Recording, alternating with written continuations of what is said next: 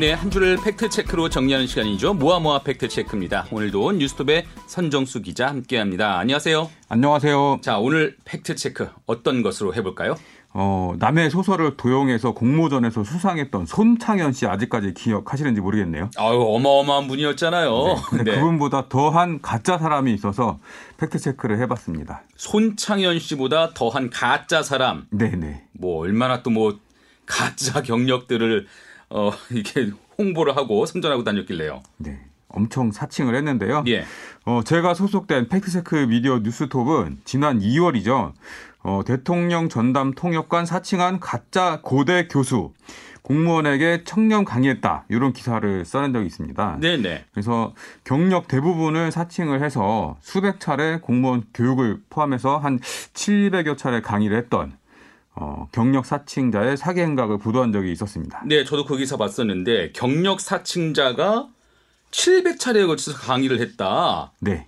가짜 경력으로. 그렇습니다. 예. 아니 어떻게 그렇게 뻔뻔할 수가 있어요? 이분이 사실 그 경력 사칭에 대해서 그렇게 심각함을 느끼지 못하는 것 같더라고요. 네. 네. 그래서 하여튼 제가 이 기사를 보도한 이유는 경력을 사칭해서 경제적 이익을 챙기는 불량 강사한테 제 세금으로 낸 강연료를 한 푼도 주기 싫었습니다. 그러니까 공무원을 상대로 한 강의였으니까 예. 그 강연료는 아마 국민 세금으로부터 나왔을 것이고 네. 말하자면은 우리 돈이 예. 그 가짜 강사에게 강사료로 간 거잖아요. 그렇습니다. 예. 그리고 또 요즘에 그 취업이 안 돼가지고 바늘구멍 취업문을 뚫기 위해 갖고 스펙 쌓기에 골몰하는 젊은 분들 계시잖아요. 네. 그런 분들을 생각하면서 너무 화가 나더라고요. 예. 그래서 이 기사는 꼭 써야 되겠다 싶어서 끝까지 추적해서 기사를 썼죠. 그래요. 오늘 네. 그 얘기를 한번 해볼 텐데 네. 취재는 어떻게 시작했어요? 제보가 왔습니다. 뉴스톱으로. 네. 이분이 홍보하고 있는 경력이 가짜인 것 같다. 체크 좀 해줘라. 이런 제보가 왔었죠. 예. 네. 이분이 내세웠던 그 경력을 좀 살펴보면 청와대 대통령 전담 통역관을 했다. 네. 뭐 고려대학교 겸임 교수를 했다. 외교부 서기관, 뭐 국회 통역관, 뭐 주한미 대사관 외교관, 뭐 SBS 방송사, 동시 통역사, 뭐 어마어마한 그런 화려한 경력들을 쭉 내세웠었는데 네. 이런 경력들을 내세워서 이제 공무원 교육기관 같은 곳에 강의를 하러 다녔다는 거예요. 그렇습니다. 본인이 블로그에다가 그 숫자를 매겨가지고 어디 강의하고 오면 그걸 블로그 글로 올리거든요. 네. 770차례가 넘었습니다. 전문 강사로 행세를 했네요. 예. 예, 예. 그래서 그 본인 말로는 공무원 대상 강의는 100차례 조금 넘는다 뭐 이렇게 얘기를 하는데 하여튼 이분이 그 홍보했던 경력들이 가짜입니다. 뭐 물론 뭐 학위 뭐 이런 건 일부 진짜도 있긴 하지만 네. 거의 모두 거짓이었습니다. 예, 예. 이거 어떻게 밝혀냈냐면 해당 기관들한테 전부 다 정보 공개 청구를 하고 일일이 체크를 하고 그러면서 확인했죠. 어마어마하게 또 노력을 하셨네요. 예, 예. 최종적으로는 그 본인한테 확인까지 다 마친 사안이었습니다. 네, 네. 예, 그래서 본인 마지막에 이제 최종 본인 확인을 하는데. 통화를 하는 내내 거짓말을 해요. 그러다가 이제 그 증거를 들이밀면서 빠져나갈 구멍이 없을 때 그때 실토하고 이런 식으로 한 30분 동안 전화를 하고 나니까 안 되겠다 싶어서 의혹을 다 정리를 해서 메일을 보냈죠. 예. 그랬더니 죄송합니다. 인정하던가요? 예. 그리고 다시는 이렇게 살지 않겠습니다. 뭐 그래서 그 메일을 지금 확보하고 있는 상태고요. 예. 하여튼 뭐 그 허위 사실 및 거대 포장을 전부 다 인정한다. 이런 취지로 답변을 해봤습니다. 근데 이분이 공무원을 상대로 아니면 어떤 기업체 이런 곳에 강사로만 나갔던 것도 아니고 예. 언론에도 많이 나갔어요. 그 허위 경력을 이용해서. 말하자면 대국민 예. 사기를 친 셈이에요. 예예. 예. 이분이 대통령 전담 통역관 이런 타이틀을 내세워가지고 TVN의 쿨가당이라는 예능 프로그램이 있었습니다. 예전에 네. 이제 정치인 나와서 이제 하던 그런 프로그램에도 출연을 했었고 대통령 전담 통역관이라고 하면은 예. 이게 시청자 입장에서는 솔깃하잖아요. 궁금하잖아요. 그 사람에 예, 예. 대해서. 예. 그래서 주로 이제 대통령과 관련된 얘기를 했고요. 네. SBS TV, KBS 라디오 등의 고정 패널 뭐 이런 걸로 출연하기도 했었습니다. 그래요. 그 이분이 고려대 겸임 교수라는 타이틀로 시작해서 여러 가지 타이틀 경력들을 좀 하나하나 더 이렇게 덧붙여진 것 같은데 예. 언제부터 이런 행동을 시작한 거예요? 제가 확인한 바로는 2015년 무렵에 처음 예. 고대 교수 그 직함을 사칭한 걸로 확인이 됩니다. 그런데 네. 이분이 그 언론을 이용해요. 어떻게요? 그래서 그 자기가 고려대학교 겸임 교수라는 직함을 이용해서 언론 인터뷰를 하죠. 그리고 고려대학교 본관을 배경으로 사진을 찍습니다. 아. 이런 식으로 그리고 이제 이 언론 기사를 가지고 나는 고려대 겸임 교수다. 또 홍보하고 다니고. 예예. 계속 거짓을 낳고 거짓을 낳고 이제 이런 상황이었던 거죠. 예예. 그리고 또 이 사칭한 직함으로 언론사의 칼럼 이런 걸 또 쓰기도 하고. 아니 대담해. 예, 그렇습니다. 아, 이렇게 사칭 사실도 어마어마하지만 또 그걸 이게 검증해낸 뉴스톱도 대단하기 마찬가지입니다. 일단 보고도는 나갔어요. 예. 다 가짜였다 이런 보도가 나갔으면은 뭐 이것은 문제가 일살된 거 아니에요? 그럴 것 같은데요. 네. 이게 우리나라의 언론중재위원회라는 언론중재라는 제도가 있지 않습니까? 네. 잘못된 언론 보도가 있었으면은 예. 그것을 두고 문제 제기를 할 수가 있고 예. 언론중재위원회에서 그것을 좀 중재하거나 문제 제기를 좀 받아들여서 조치를 취할 수도 있고. 예예. 그런데 이 언론중재위원회라는 것이 그 걸면 걸리는 구조거든요. 그렇죠. 예. 예. 그 이분이 뉴스톱을 상대로 언론중재위원회를 통해서 정정 반론 1억 원의 손해배상. 청구를 했었습니다. 그래요? 아까는 인정했다고 말씀하셨는데. 예, 취재 과정에서는 다 사칭한 걸 인정을 해놓고 예. 기사가 나가니까 이제 그 기사에 대해서 언론중재를 신청을 한 거죠.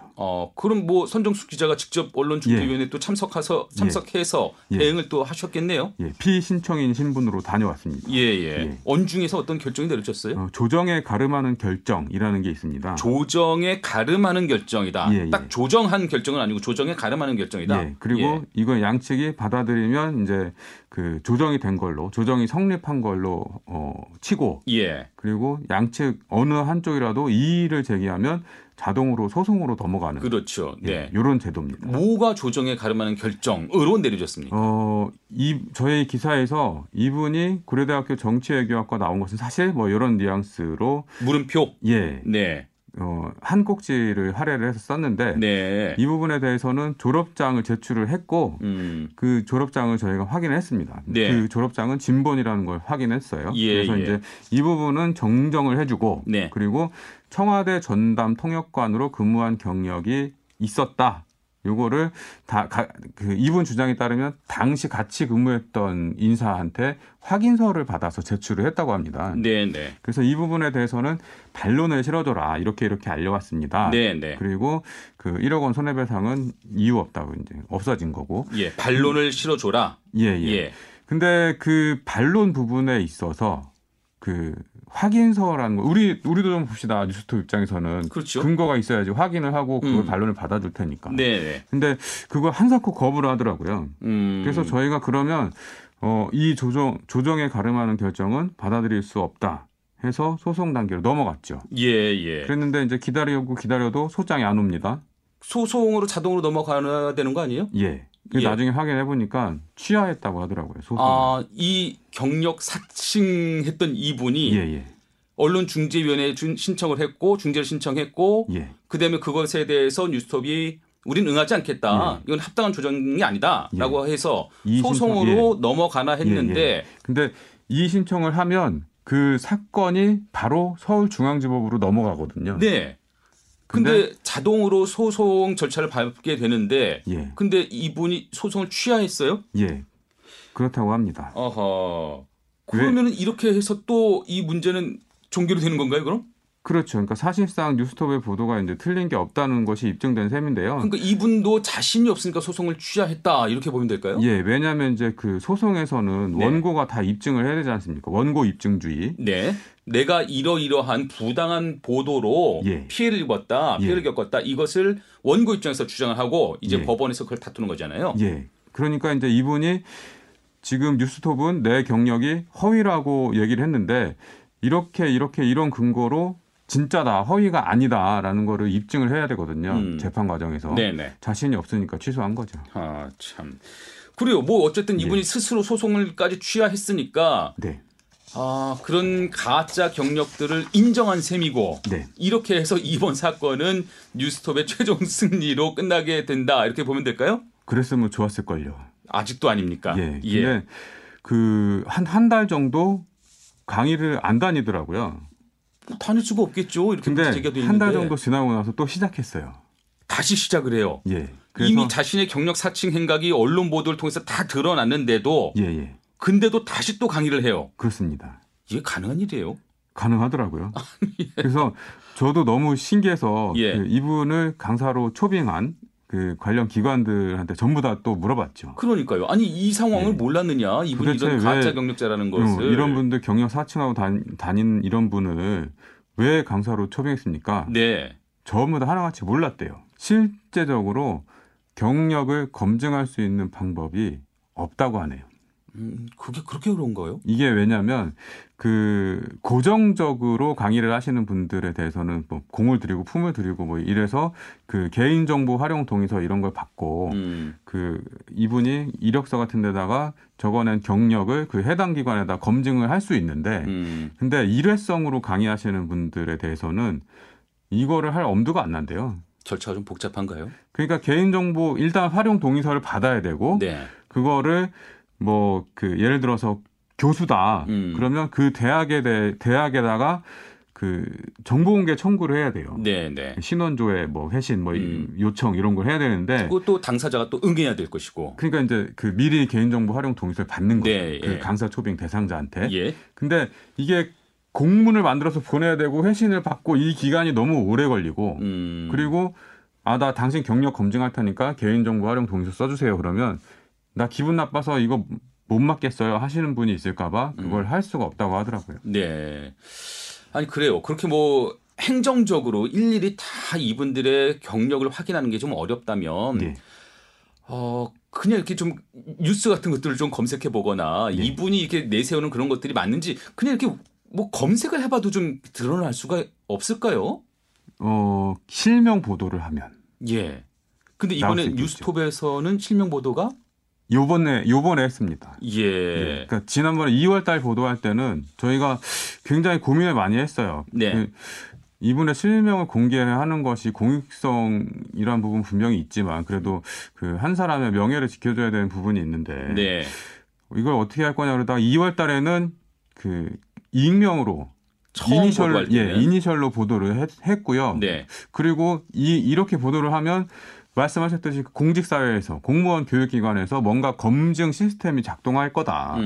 그리고 이 기사에 적힌 이 경력 사칭을 했던 이분이 좀 반성하고 안 할 거다 이렇게 생각했는데 그게 아니더라고요. 그 계속, 이니셜 보도만으로는 계속 되풀이되고 그래서 그 교육기관 중에 한 분은 이거를 이니셜 써서 보도를 하면 이 사람이 이 사람인지 우리가 입장에서는 어떻게 아냐. 어떻게 아느냐 그걸. 그래서 좀 실명으로 보도를 해줘라. 그렇게 얘기를 하더라고요. 그래서 뉴스톱이 후속 보도를 했었던 거잖아요. 그렇습니다. 그래서 실명을 공개를 했죠. 했습니다. 뉴스톱 홈페이지에서 확인하실 수 있습니다. 지금도. 사실 뭐 뉴스톱의 선정수 기자나 또 저나 마찬가지로 취재하고 보도할 때 어느 정도 좀 구체적으로 특히 실명 같은 것을 보도해도 될까 말까 이게 고민스러운 지점들이 분명히 있는데 이것에 대해서는 어때요? 뭐 대법원 판례도 있긴 하죠?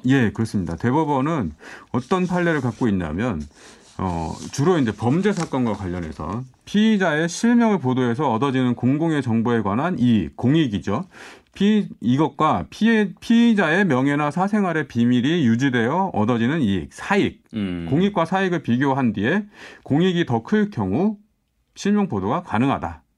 이렇게 판례를 갖고 있습니다. 사실 근데 그 공익과 사익 얼마만큼인지 그 차이를 비교하는 것도 대단히 어렵긴 해요. 그렇죠. 그건 뭐 사실 뭐 재판부의 판단에 달려 있는 거죠. 근데 저희가 판단했을 때는 이게 실명 보도를 하지 않았을 때는 이 경력 사칭자가 국민의 세금으로 마련된 강연료를 계속 받아가는 그리고 그 사회적인 신뢰도를 지속적으로 떨어뜨리는 이런 상황을 실명 공개 없이는 방지할 수 없겠다. 이런 판단을 통해서 이분의 실명을 공개하게 된 거죠. 아유, 하여간 뭐 이런 식으로 대담하게 사기를 치는 사람들은 좀 없어졌으면 좋겠습니다. 그렇습니다. 알겠습니다. 오늘 여기까지 들을까요? 네, 고맙습니다. 지금까지 뉴스톱의 선정수 기자와 함께했습니다.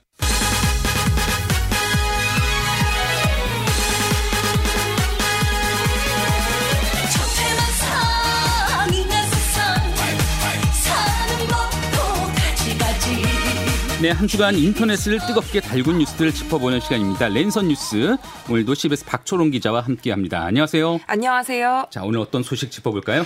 네, 오늘은 다시 재점화된 코로나 우한 기원설입니다. 예, 지금은 뭐 그렇게 표현하진 않고 있는데 네. 코로나가 이게 대대적으로 유행하기 전에 중국 우한에서 이 코로나19가 기원했다고 해서 우한 폐렴이다 이런 식으로 말을 하기도 했었잖아요. 네, 당초에 바이러스 원인으로 우한 시장의 박쥐가 지목이 됐었죠. 네. 박쥐로부터 인류에게 우한 폐렴이 옮겨왔을 것이라는 추측이 있었는데 지금 중국에서는 뭐 최초 발생지가 우한은 아니다 이러면서 신종 우한 폐렴이라고 불리는 것에 대해서 비판적인 입장을 내놨었고요. 그 이후에 계속 논란들은 좀 있었습니다만은 근데 다시 이제 코로나 우한 기원설이 다시 재점화된 거예요? 네. 한 영상이 공개되면서부터인데 인터넷 세상이 이 영상 때문에 떠들썩합니다. 영상에 어떤 내용이 담겨 있어요? 지난 2017년이죠. 그 2017년 12월 29일 중국 CCTV에서 방송됐던 영상인데요. 2017년이면은 코로나19가 이게 생겨나기 전에 네네.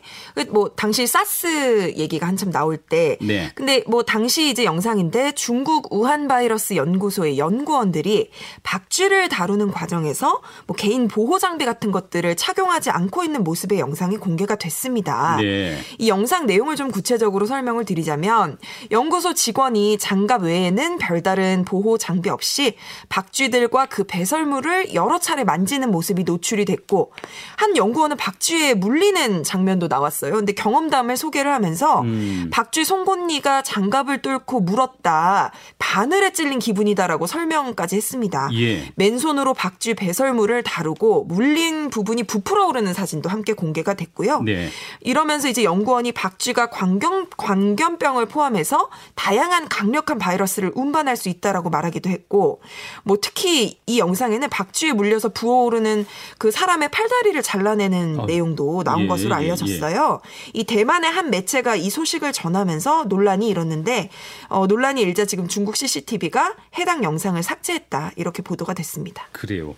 그동안 언론을 통해서 코로나19 바이러스가 중국 우한에서 처음으로 발생된 것이다. 뭐 그런 의혹들이 꾸준히 제기돼 왔던 네. 건데 앞서는 박쥐가 그 사스를 확산시킨 주범으로도 이렇게 좀 지목되기도 했었고요. 네. 그래서 이제 이 영상을 보는 사람들의 시선이 고울 수가 없겠네요. 네, 뭐 역시나다 이런 반응이에요. 원래 우한 기원설이 있었잖아요. 그러니까요. 그런 상황에서 이런 영상이 나왔다고 하니까 지금 뭐 누리꾼들은 분노를 표출하는 모습들이 굉장히 많이 보이고 있는데요. 그동안 중국은 우한 폐렴 아니다. 우한에서의 처음 코로나19가 나온 것이 아니다. 이렇게 강력하게 부인을 했었는데 네. 이 영상을 보면은 중국 맞지 않느냐 이런 식의 주장에 근거로도 쓸 것 같아요. 네. 그래서 중국이 사과해야 된다.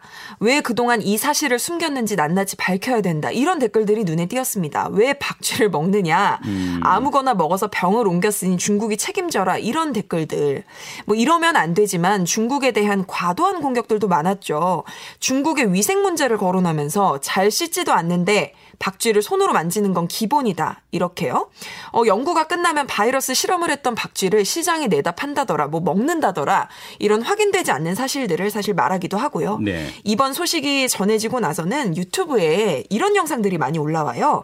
중국 사람들은 왜 박쥐를 먹나라든지 뭐 박쥐 먹는 동영상 공개 우한이 원인이었다. 이런 식의 영상들이 굉장히 많이 생겨나고 있습니다. 그런데 정확히 짚어야 될 것은 2017년에 영상에 담긴 그런 사실이 있었다 하더라도 그게 이제 뭐 코로나19가 우한에서 처음 발생했다. 뭐 우한 박쥐 기원설 이런 것들이 사실로 확인되는 것은 아니잖아요. 네. 정확히 확인된 바는 없고요. 사실이 아니고.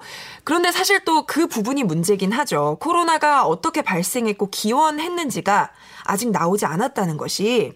그래서 아무튼 아직까지는 과학적으로 우한 박쥐가 코로나의 원인이다. 이렇게 말할 수는 없습니다. 예. 그럼에도 이제 뭐 사스든 코로나든 뭐 이제 중국 우한의 박쥐에서 기인한 것이 아니냐 이런 의심이 있었는데 이 영상이 알려지면서 그런 뭐라 그럴까요? 좀 의심이 조금 더 짙어진 상황이겠네요. 네, 뭐 결정적인 단서라고 하기는 어렵습니다만 평소에 우한 바이러스 연구소에서 박쥐를 어떻게 다뤘는지를 볼 수 있는 영상이었으니까요. 네. 우한 연구소는 위험한 바이러스를 다루는 생물안전 4급 시설인데 지금 영상을 보면 실험실에서도 보호 장비를 쓰지 않는 모습이 보이고 있거든요. 예. 근데 이 영상이 공개된 시점도 좀 공교롭긴 해요. 지금 중국에 대한 코로나 바이러스 책임론이 좀 국제적으로 거론되는 그 책임론이 커지는 그런 상황이거든요, 지금. 네, 지금 뭐 앞서서 조 바이든 미국 대통령까지 이 문제를 거론한 바가 있습니다. 바이든 대통령이 코로나의 기원을 찾아보고 나서 90일 이후에 보고하라 이렇게 정보당국이 요청했다는 내용이 기사화가 되기도 했었는데 지금 이 과정에서 바이든 대통령은 중국 우한의 조사조차도 갈 수 없는 상황을 비난하기도 했습니다. 중국 때문에 정확한 사실관계 파악도 힘들다? 네, 그리고 뭐 스콧 고틀리브 전 FDA 국장 인터뷰를 통해서 코로나가 우한 연구소에서 나왔을 가능성이 높아졌다. 이렇게 말을 하면서도 운이 좋게 중간 숙주를 찾거나 중국 내 내부 고발자가 나오지 않는다면 가설로 끝날지도 모른다면서 조사의 한계점을 강조하기도 했습니다. 네. 이번 문제가 된 이번 영상, 이 영상에 대한 중국의 반응도 나왔습니까? 네, 여전히 부인하고 있고요. 코로나 확산에 대해서 지금 중국의 책임을 떠넘기고 있다라고 반박을 하고 있습니다. 네. 우한 바이러스 연구소 기원설에 대한 반박 자료까지 준비하고 있다고 밝혔는데요. 지금 중국은 여러 가지로 얘기를 해요. 2019년에 미국 버지니아주에서도 원인 불명의 호흡기 질환이 발견된 적이 있다. 그럼 이건 뭐냐? 코로나와의 관계성을 조사해야 한다. 미국과 중국이 서로 지금 책임을 떠넘기는 그런 모습인가요? 네, 왜 꼭 중국이라고 생각하느냐는 것. 인데 예. 이런 가운데 WHO의 행보도 주목이 되는데요. 이번에는 이탈리아에서 최초로 발생했을 가능성이 있다는 주장에 대해서 검증에 나선 것으로 알려져 그래요? 있는데 예. 네. 철저한 조사라는 측면에서 보자면 문제가 없지만 또 친중 논란이 있는 WHO이기 때문에 다른 의도가 있는 것 아니냐 이런 시선들도 사실 있습니다. 예, 지금 미국이 철저히 조사해야 된다 이렇게 좀 목소리를 높이고 있는데 네. WHO 차원에서는 중국에 대한 조사가 어떻게 이루어졌어요 지금까지? 지금 지난 2월에 WHO의 코로나 기원 조사팀 지금 우한 바이러스 연구소를 방문했거든요. 네. 중국 내 유일한 생물안전 4급 실험실이라고 말씀드렸는데 이 우한 바이러스 연구소가 코로나19가 최초 집단 발병한 것으로 알려져 있는 화난 수산시장과 약 12km 정도 떨어져 있다고 해요. 네. 근데 이제 당시에 방문은 한 3시간 반 정도에 그쳤고 박쥐 관련 바이러스 전문가인 스 정리 연구원 유출 논란의 핵심 인물이었는데 이 사람도 만나긴 했었죠. 근데도 명확한 결론은 내지 못하는 상황? 네. 당시에도 중국은 자신들이 기원으로 지목되는 데 대해서 상당히 억울하다 이런 입장을 지속적으로 밝혔습니다. 예. 어쨌든 이런 상황들을 보면 좀 답답하긴 해요. 원인이 나오지 않는 것도 그렇고 어쨌든 전 세계가 관련된 문제에 조사 단계에서도 이렇게 서로 날을 세워야 하나 이런 생각도 좀 들거든요. 그렇죠.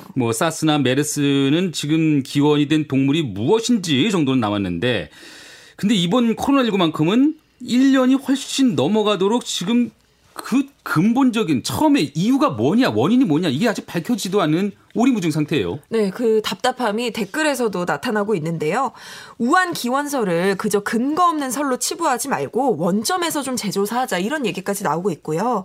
누리꾼들은 언제까지 마스크를 끼고 살아야 하나 라면서 원인이 정확하게 밝혀져야 치료도 가능한 것 아니냐 이렇게 답답하다는 반응을 보이고 있습니다. 네. 이제 기원을 밝히는 게 가능할지도 잘 모르겠습니다만은 어쨌든 정확한 조사 그리고 그것을 토대로 이 코로나19 재앙에서 벗어나는 또 과학적인 시도들은 계속돼야 할 것 같습니다. 그 과정에서 국가 간 협조도 잘 이루어져야 될 것 같고요. 네, 함께 봉착해 있는 위기고요. 같이 넘어야 될 위기입니다. 모쪼록 원인이 하루빨리 밝혀져야 됩니다. 알겠습니다. 오늘 말씀 여기까지 듣죠? 감사합니다. 지금까지 CBS 박초롱 기자와 함께했습니다. 김정은의 주말 뉴스쇼 잠시 후 3부에서는 이번 주 주요 국제 뉴스 살펴보고요. 김현정의 뉴스쇼 화제의 인터뷰도 다시 들어봅니다. 잠시 후 뵙죠.